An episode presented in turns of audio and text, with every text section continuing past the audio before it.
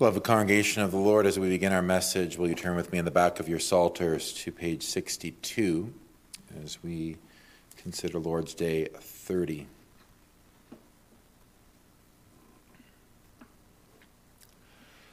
What difference is there between the Lord's Supper and the Popish Mass?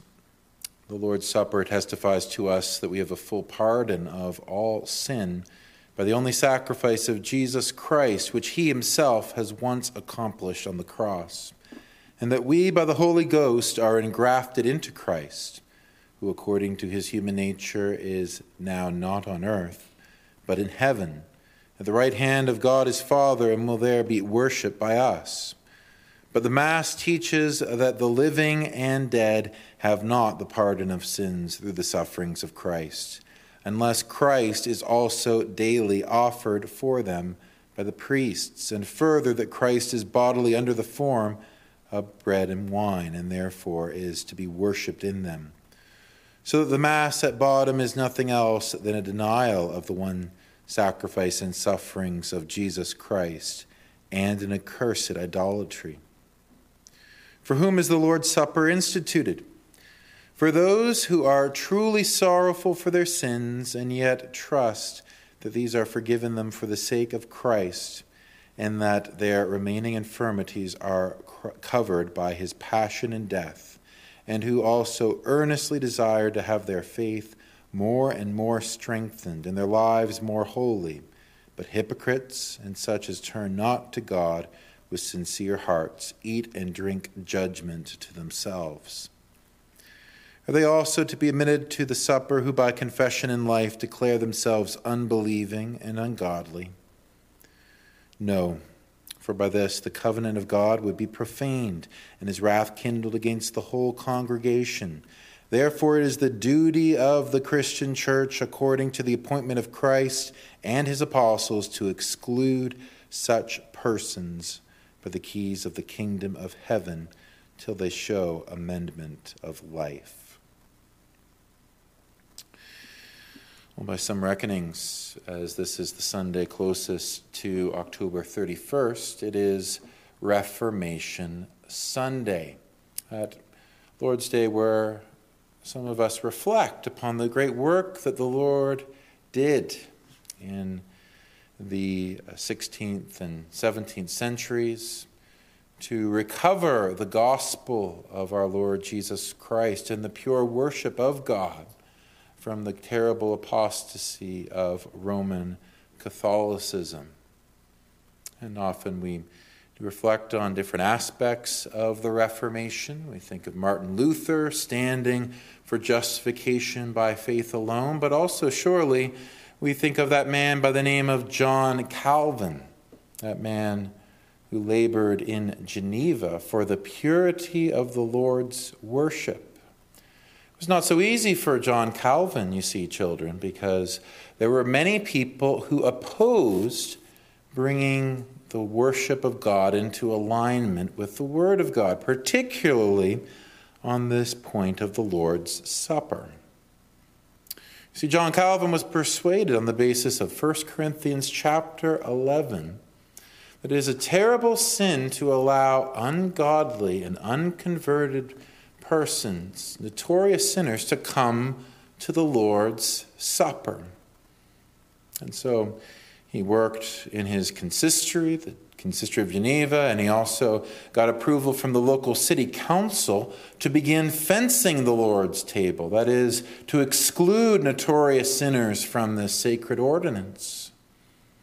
And a group of families, they were very opposed to the consistory's decision on this.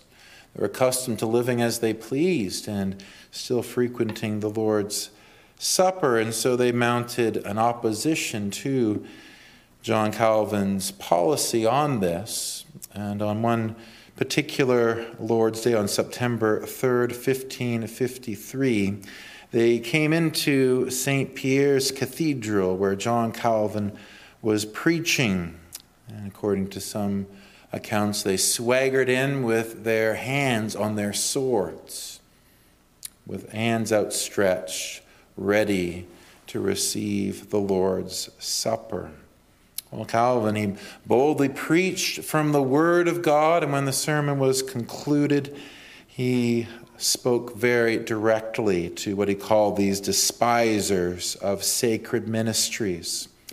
According to one history book, this is what he said These hands you may crush, these arms you may lop off, my life you may take, my blood is yours, you may shed it. But you shall never force me to give holy things to the profane and dishonor the table of my God. Well, you would imagine that perhaps this might be John Calvin's last sermon, but his words came with such unction of the Holy Spirit that one by one these despisers of the table of the Lord slunk off, and the service continued. Even more remarkably, Despite the council, city council's decision, he continued in his ministry, a marvelous preservation of God and his church. So I was reflecting on this and reflecting upon the clear teaching of our catechism. I'm reminded that this is also a doctrine that is assaulted in different ways today. Listen to what the author of our catechism wrote in his commentary on the subject. Those who examine themselves and who are possessed of true faith and repentance are worthy guests at the Lord's table. Those who have not this testimony within themselves ought not to approach the Lord's table, lest they eat and drink judgment to themselves, nor should they defer that repentance which is necessary in order that they may come. And also, bring upon themselves hardness of heart and everlasting punishment. We see here the clear teaching on this matter. And there is a sacred trust on the part of every gospel church to so obey this ordinance of the Lord. I speak to those who are either on the consistory or may one day be on the consistory in the future. This is something you do well to bear in mind as well. This chapter 11 of 1 Corinthians is one that everyone who would be entrusted with the Lord's Supper and the guarding of it in a position of leadership should take well in mind. And so we will take a number of Lord's days to examine it. And we will begin by considering uh, the overall context in which this chapter comes. You see, this book of First Corinthians is a book of controversies which the Apostle Paul took up with a very troubled church. And while it was certainly a great burden upon that minister to address so many things in one letter, certainly the Church of Jesus Christ continues to yield profit from reflecting upon the principles that are revealed in this book. And, and here, the issue before us is the abuse of the Lord's Supper. The abuse of the Lord's Supper. With the Lord's help, we will consider three things from this aspect of this chapter. First, we will see the danger. Second, the example. And third, the lesson. Abuse of the Lord's Supper, the danger, the example, and the lesson. Well, would you look with me at uh, this chapter, but let us begin reading at verse 27. For I speak to you of a terrible danger which this chapter warns us against on this matter. Verse 27 Now ye are the body of Christ. Sorry, wrong chapter. Chapter 11 and verse 27. Wherefore, whosoever shall eat this bread and drink this cup of the Lord unworthily shall be guilty of the body and blood of the Lord. But let a man examine himself, and so let him eat of that bread and drink of that cup. For he that eateth and drinketh unworthily eateth and drinketh damnation to himself, not discerning the Lord's body. For this cause, many are weak and sickly among you, and many sleep. Now, The context here is a very sobering one. This was a congregation in which, in the recent past, there were confessing Christians who had died. Died. They had passed away into the next world and given up the ghost, as the scripture language would say. It is designated here in verse 30 that many sleep. Listen to what John Gill says about that. That is, die a corporeal death, which is often in Scripture signified by sleep and frequently used of the saints of their death, and may intend and include some of them here. For though the Lord might resent so far as their unworthy conduct and behavior at his table, so to remove them out of this world by death, yet their souls may be saved in the day of the Lord Jesus. So people had died. And it says others were sick, others perhaps even at the point of death. This, in addition to all the other problems at Corinth, were confronting this troubled church. And here the apostle says, I will tell you why it is that some have died. It is because of the abuse of the Lord's Supper. This table of the Lord, this bread and wine appointed by Christ Himself as a sign and seal of His death and salvation. This has incurred a terrible judgment that these have died. Now, right away we understand that the English translation here in verse 29 in our translation he that eateth and drinketh unworthily eateth and drinketh damnation to himself. It's probably more accurately rendered judgment. Judgment. And certainly, if Paul was saying that everyone who uses the Lord's Supper improperly will surely be damned, he wouldn't have used the language of sleep, because sleep is more appropriately fitting for one who dies in the Lord, one who dies in faith. But still, there is a terrible thing that has transpired. People have died under the Lord's displeasure for wrongly using the Lord's Supper.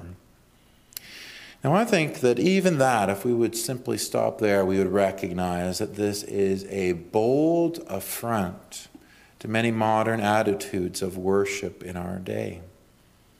It's terrible to think how many churches in which participating in the supper of the Lord is a very casual thing?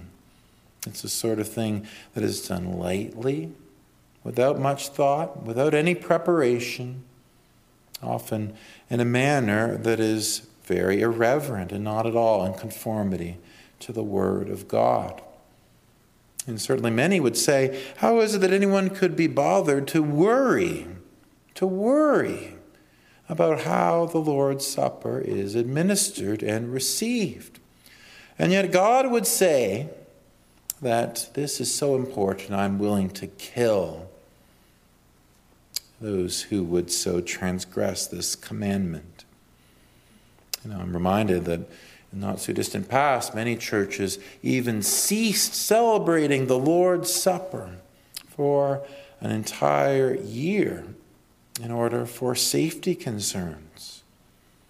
And yet, one of the safety concerns we ought to recognize that if we displease the Lord by dishonoring this ordinance, then his wrath could break out and people could perish. Such is the teaching of our text. Is it such a wonder to you? Perhaps you say, I can't imagine that God would actually kill people for desecrating his ordinance. Well, remember, don't we? This is the very same God who slew the firstborn of Egypt. Didn't we read about that in Exodus chapter 12, considering the Passover? Chapter 12, verse 12. For I will pass through the land of Egypt this night and will smite all the firstborn in the land of Egypt, both man and beast, and against all the gods of Egypt I will execute judgment. I am the Lord. And the blood shall be to you for a token upon the houses where we are. And when I see the blood, I will pass over you, and the plague shall not be upon you to destroy you when I smite the land of Egypt. There may be one here who says, Well, I don't think that's very nice. I don't think it's very nice that we would worship a God who would actually kill the firstborn of Egypt. I tell you, do not try to be nicer than God. If you would prefer God who is nicer than the God who executed his righteous judgment upon the wicked nation of Egypt, then we worship an idol and not the true and living God. We could also say this we would prefer to worship a God who does not care how we administer or receive the Lord's Supper. If we, if we would seek to worship a God who does not consider it a big deal to abuse the Lord's Supper, we worship an idol and not the true God of the Scriptures. He is a righteous judge, this God whom we worship. Well, certainly we could think of the Passover meal, but think of also of that great covenant meal that we read about last week on Mount Sinai, how it was that Moses led Aaron and the priests and the elders up the side of Mount Sinai, and there in the presence of the Son of God himself, they had that covenant meal and they ate and drank in the presence of God. Well, even in that meal, where the Lord Jesus explicitly refers to when he says, This is the blood of the covenant. We know also there, there was a solemn warning about desecrating even that covenant meal. Exodus 19 and verse 17. And Moses brought forth the people out of the camp to meet with God. And they stood at the nether part of the mount. And Mount Sinai was altogether on a smoke, because the Lord descended upon it in fire. And the smoke thereof ascended as the smoke of a furnace, and the whole mount quaked greatly. And then the voice of the trumpet sounded long and waxed louder and louder. Moses spake, and God answered him by a voice, and the Lord came down upon Mount Sinai on the top of the mount. And the Lord called Moses up to the top of the mount, and Moses went up. And the Lord said unto Moses, Go down, charge the people, lest they break through unto the Lord to gaze, and many of them perish. And let the priests also, which come near to the Lord, sanctify themselves, lest the Lord break forth upon them. Those were the things that the Lord required. Not that just anyone could approach unto the meal. Those whom the Lord excluded were to stay away, or else they would perish. Even those that the Lord invited, the priests, were to sanctify themselves. And were they not to sanctify themselves, in the way the Lord required, well, then wrath and judgment would break upon them as well. Here is a holy God. He fences his table on Mount Sinai, and we saw, didn't we, how that, that meal was recapitulated in the table of the showbread in the temple worship throughout the Old Covenant. And we saw how, in the Lord Jesus' own words, he brings that forward in, in its meaning in the Lord's Supper as well. So it is that fencing the table has a long history and a long principle, and it's one that God guards very jealously. You know, it's hard to think about these sorts of passages that speak about God's wrath upon those who desecrate his ordinances and not think about that passage from Leviticus chapter 10.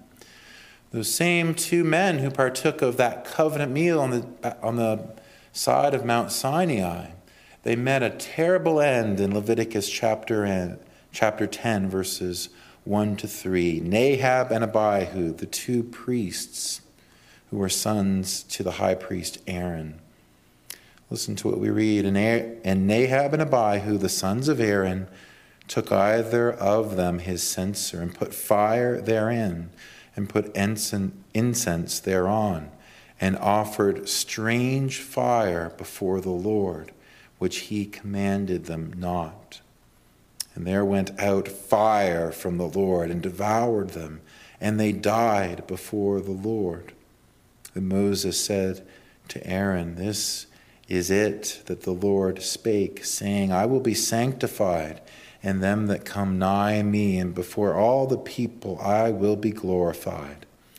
And Aaron held his peace. So, what is the issue there? Well, there was a sacrifice which these two men deemed to offer, not even a sacrifice that the Lord forbade, simply a sacrifice that he did not command. They brought strange fire, a fire which the Lord had not commanded. And so it was that they were burned alive, and even their own father had to hold his peace. So jealously does God guard his worship. So offensive is it to God where his worship is corrupted either through addition, subtraction, or defect. His worship must be held in purity and according to his appointed word. Listen to what Matthew Henry writes about uh, 1 Corinthians 11, this point of the sin of abusing the Lord's Supper. Matthew Henry writes, They provoke God and are likely to bring down punishment on themselves. No doubt, but they incur great guilt and so render themselves liable to damnation, to spiritual judgments, and eternal misery. Every sin is in its own nature damning, and therefore surely so heinous a sin as profaning such a holy ordinance is so. And it is profaning in the grossest sense by such irreverence and rudeness as the Corinthians were guilty of. So, surely, if this has done nothing else but to wake you up and to realize how seriously this matter of abuse of the Lord's Supper is, then I hope I will not have wasted my words. Let us come to the second matter, the example. Yes, we see what a serious thing it is to abuse the table of the Lord, the Holy Supper. But here we see some of the specific ways in which this was done in this context. And while we will have um, at least one more sermon expounding positively what we learn from our duty here, I think that we will do well to take some time to reflect on the ways in which this congregation and the Christians in it abused the Lord's Supper. So let us uh, read here in 1 Corinthians 11, and particularly verse 17, and we will see what the context here is. Now, in this I declare unto you, I praise you not that ye come together not for the better, but for the worse. For first of all, when ye come together in the church, I hear that there be divisions among you, and I partly believe it. For there must also be heresies among you that they which are approved may be manifest among you. When you come together, therefore, into one place, this is not to eat the Lord's Supper. For in eating, everyone taketh before another his own supper, and one is hungry, and another is drunken. What? Have ye not houses to eat and drink in, or despise ye the church of God, and shame them that have not? What shall I say to you? Shall I praise you in this? I praise you not. Well, for some, differences as to what is done in worship may seem to be a very light thing, a light matter, not something certainly to raise a fuss about. But here, the apostle uses some of the strongest language that I know of in his letters. Even take that verse that we just read Despise ye the church of God that holy congregation of the Lord Jesus Christ, the very people of God, all are sinned against where the Lord's Supper is abused. Consider what's said in verse 17. Ye come together not for the better, but for the worse, for the worse. Some might say anything worth doing is worth doing well. And certainly, where we would come to the worship of God, He requires our best, our best. And as we would reflect even this morning about how the preaching of the word can bring judgment upon those who do not improve their spiritual opportunities to grow in grace, we would say much the same of those who abuse the sacrament of the Lord's Supper. It is not for their better if they use it unworthily. No, it is to their spiritual detriment, to their hardening, to their spiritual decline. Notice how it says in verse 20 when you come together, therefore, into one place, this is not to eat the Lord's Supper. It's really not the Lord's Supper at all. It has become so profaned, so abused, so desecrated, there is nothing left of the true ordinance of our Lord Jesus Christ.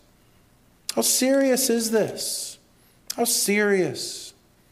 The Lord's Supper, a precious love gift given to us from the King of Heaven to be cherished, to be guarded, to be protected, to be administered, to be received according to the Lord's appointment.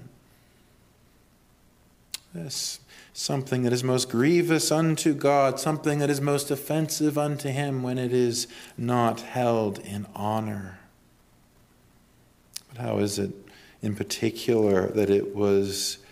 Abuse, what are some of the things we may learn? Well, one thing that is assumed here, not so much stated and condemned as assumed, is that there's an overall context of heresy in this particular church. You notice how that's said in verse 19 For there must also be heresies among you, that they which are approved may be made manifest among you. Well, there is that good thing at least. There was a terrible problem in this church. Heresies were being taught, and at least those who were approved of God were being made manifest because they were opposing the heresies. They were standing up against them, seeking the purity of the Lord's church. There was a dividing of the wheat and the tares, and the true from the false professors but certainly in the context of a terrible injury to the honor of the Lord. For he says that heresies were being taught. Dr. Gill writes, These, the apostle says, must be because God has decreed that they must, whose counsel is immutable and his purpose unalterable, and since his, and since his purpose unalterable, and since his, this always was the case, and there were false prophets under the former dispensation, it must be expected that false teachers will arise in the churches now, bringing in damnable heresies. So it is that the Satan does not rest. That the sinfulness of the human heart is still as weak and vulnerable to such things now as in past times. In this case, you read all of 1 Corinthians, you know there were many uh, problems besetting this church. Certainly in chapter 15, it speaks of the denial of a literal resurrection at the end of history, which, with, apart from which our faith is vain. And we can multiply the examples, but you understand the point. The notorious heretics who indeed deny essential parts of the gospel, however sincere they may seem, have no place whatsoever at the table of the Lord. And indeed, all others who would contradict our Christian profession through gross sins are also to be forbidden. Notice how strongly the Catechism puts this. Are they also to be admitted to the supper who by confession and life declare themselves unbelieving and ungodly? No. For by this the covenant of God would be profaned and his wrath kindled against the whole congregation. Very serious matter here. Ursinus also expanded upon this in his commentary on the, his catechism. Quote, the church ought to admit to the Lord's Supper all who profess to receive the fundamental doctrines of the Christian faith and who have a purpose to live in conformity thereto but should exclude all those who are unwilling to abandon their errors, blasphemies, or sins when they are properly admonished by the church and convicted of these errors and sins. Remember, there was uh, one couple that came to this church and were fleeing a church that actually worshiped images. It was an idolatrous, false church, not a Christian church at all. And we speak spoken to them about some of our doctrines, and we were willing to speak to them. They were somewhat receptive, but they, they rubbed away from from us on this point. They they were offended, and they said, "How is it that we can't immediately come to the Lord's Supper?"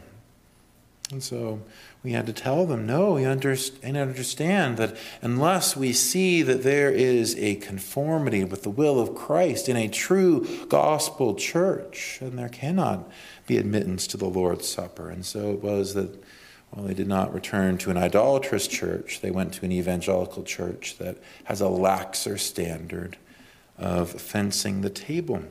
We wish, them no ill and we wish them no disrespect, but we would say this much more that we would offend people by our faithfulness than that we would offend God by our unfaithfulness.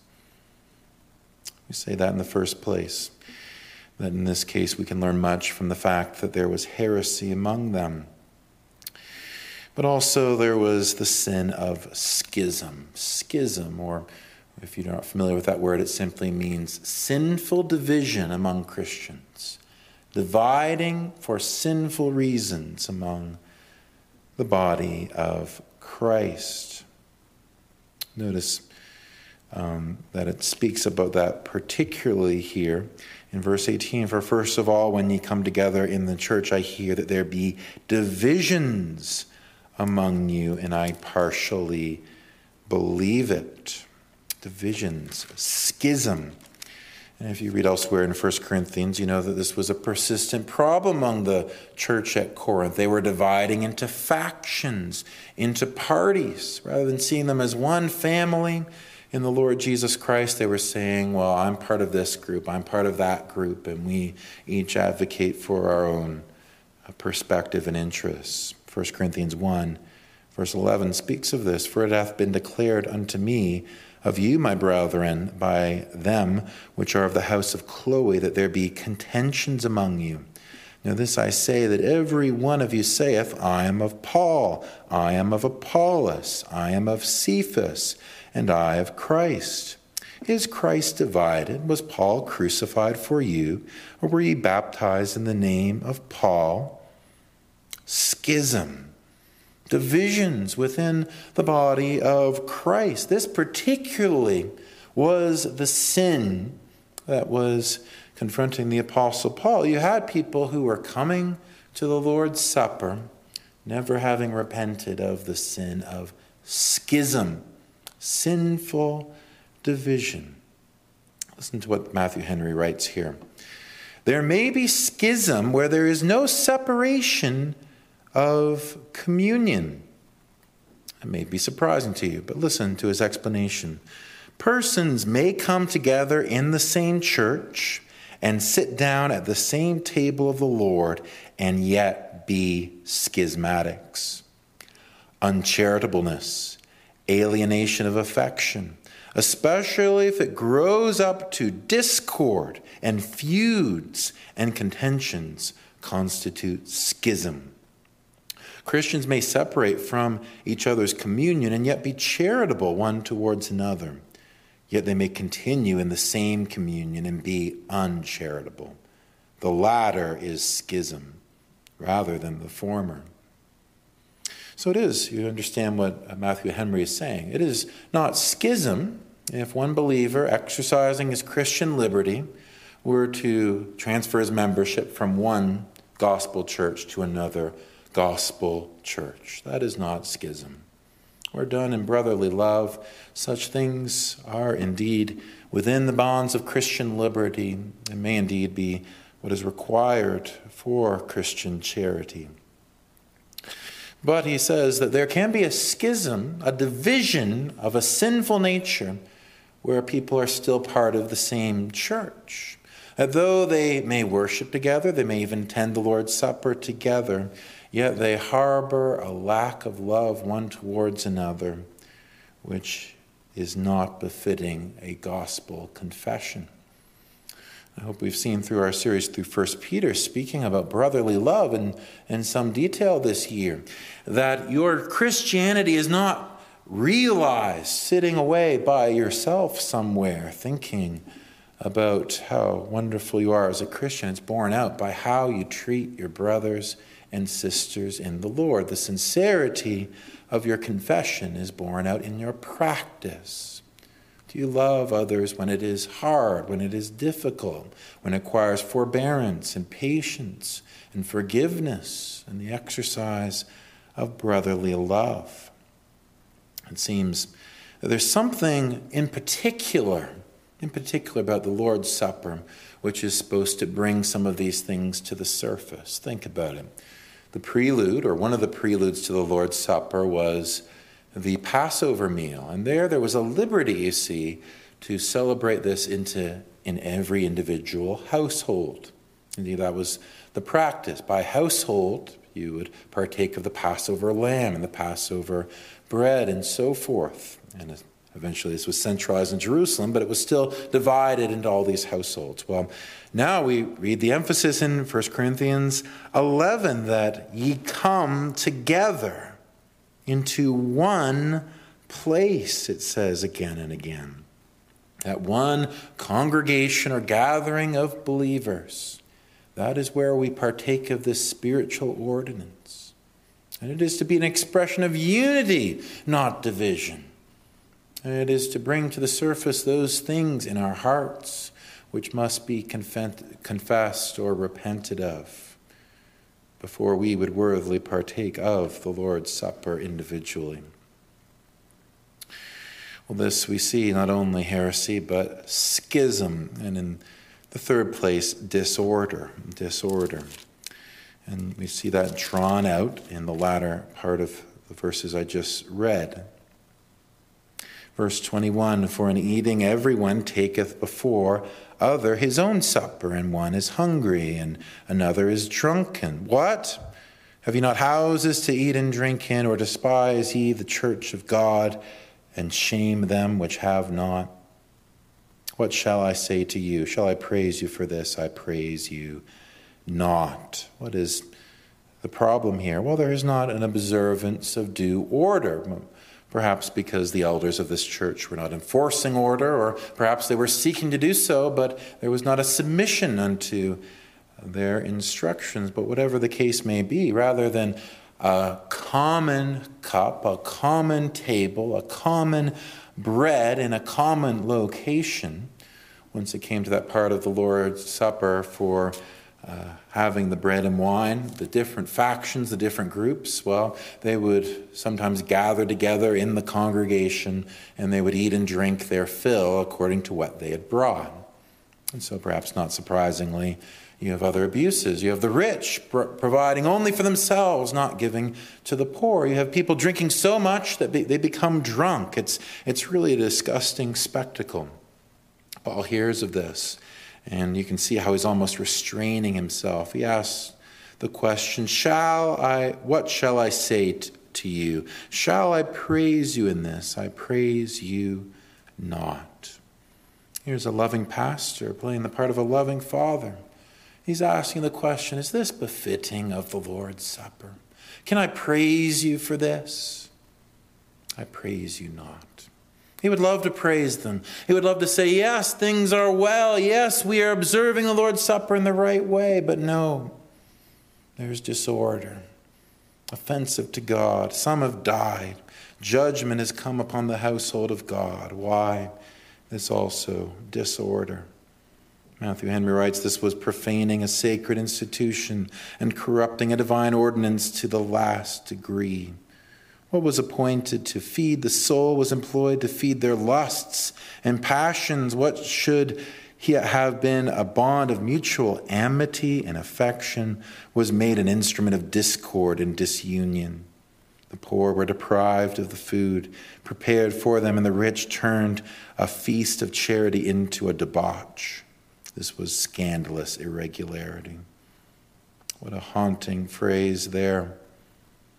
What should have been a bond of mutual affection became an instrument of discord. terrible to contemplate. Even the most wonderful blessings and gifts from the Lord Jesus Christ can be abused by sin when they are not put to the right service and the right obedience. They can even exacerbate tensions and discord. Here we see it laid forth. And it is held forth brothers and sisters, not er-, merely that we would consider them in the abstract, not merely to say, oh, what a terrible church Corinth was. We are so better. Are we better? Can we not search our own hearts and see many lessons that we ourselves should bring to bear? Let us consider that in the third place, the lesson. What is it that I would have us as a church, by God's grace, to learn? here. First, a lesson about unity. Unity. Verse 33 Wherefore, my brethren, when ye come together to eat, tarry one for another. And if any man hunger, let him eat at home, that ye come not together unto condemnation. The rest will I set in order when I come. Tarry one for another. Wait for one another. Now, it's important to understand the context here. What is he saying? Is he saying that if there's any member of the church who has not come to this particular gathering of the Lord's Supper, we cannot have the Lord's Supper? He's not saying that. He's speaking in a specific context. If you want to have your banquet, you stay that at home. If you're in the congregation of the Lord, in the worship service, don't start to grab the, the bread and the wine until the proper time when everyone can have some and they can demonstrate their common unity. That's the context. Within the worship service, those who are gathered together should do so in an orderly fashion. This is what it means when it says tarry one for another. Dr. Gill agrees with this interpretation. He says the apostles' view is to promote unity, Christian respect, and brotherly love in the ordinance, that they would sit down and join together according to the rule of Christ, without respect to persons or going into parties, factions, and divisions. So, those who would use this text to say that we ought not to celebrate the Lord's Supper if, for example, someone says, I cannot or will not partake of the Lord's Supper, that is not a right use of this verse.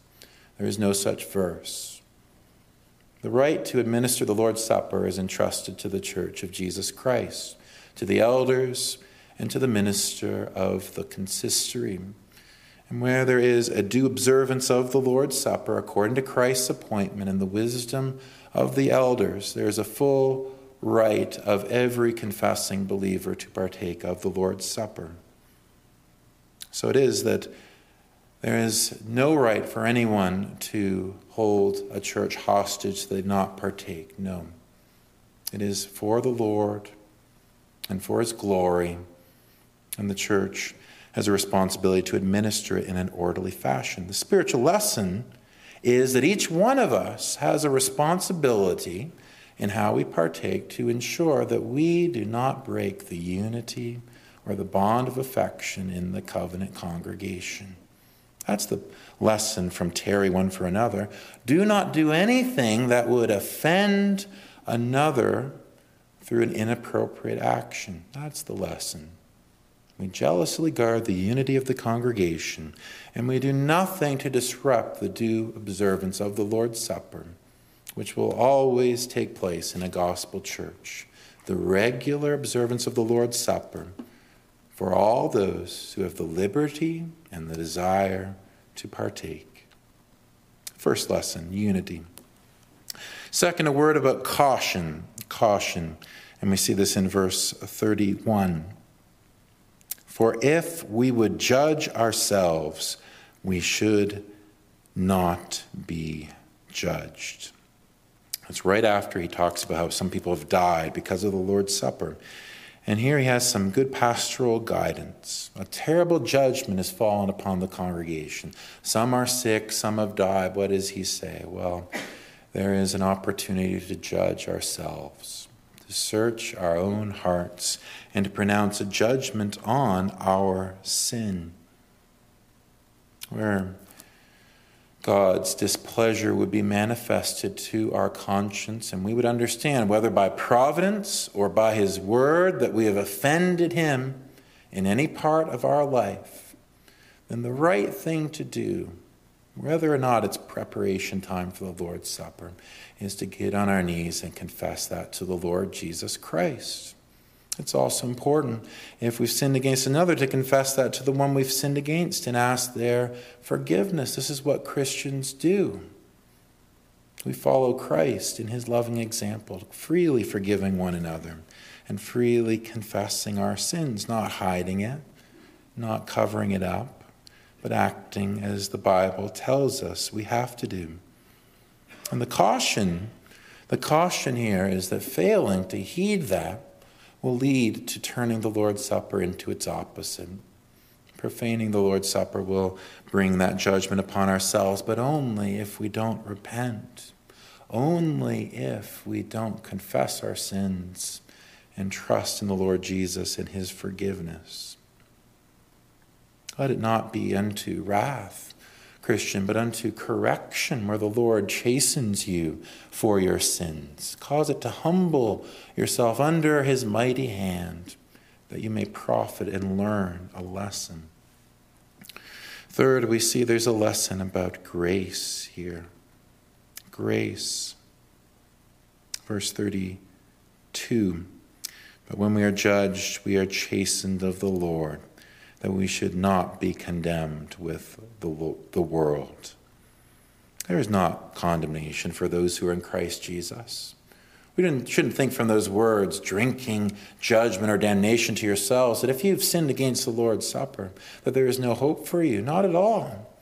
The blood of Jesus Christ cleanses from all sin, even that sin against his very ordinances while indeed each one of us surely deserved to be dropping dead for all the ways in which we have not used the Lord's Supper rightly in our Christian lives. Yet the Lord bears with us and yet chastens us and says, While it is the, yet the day of grace, there is mercy also for you.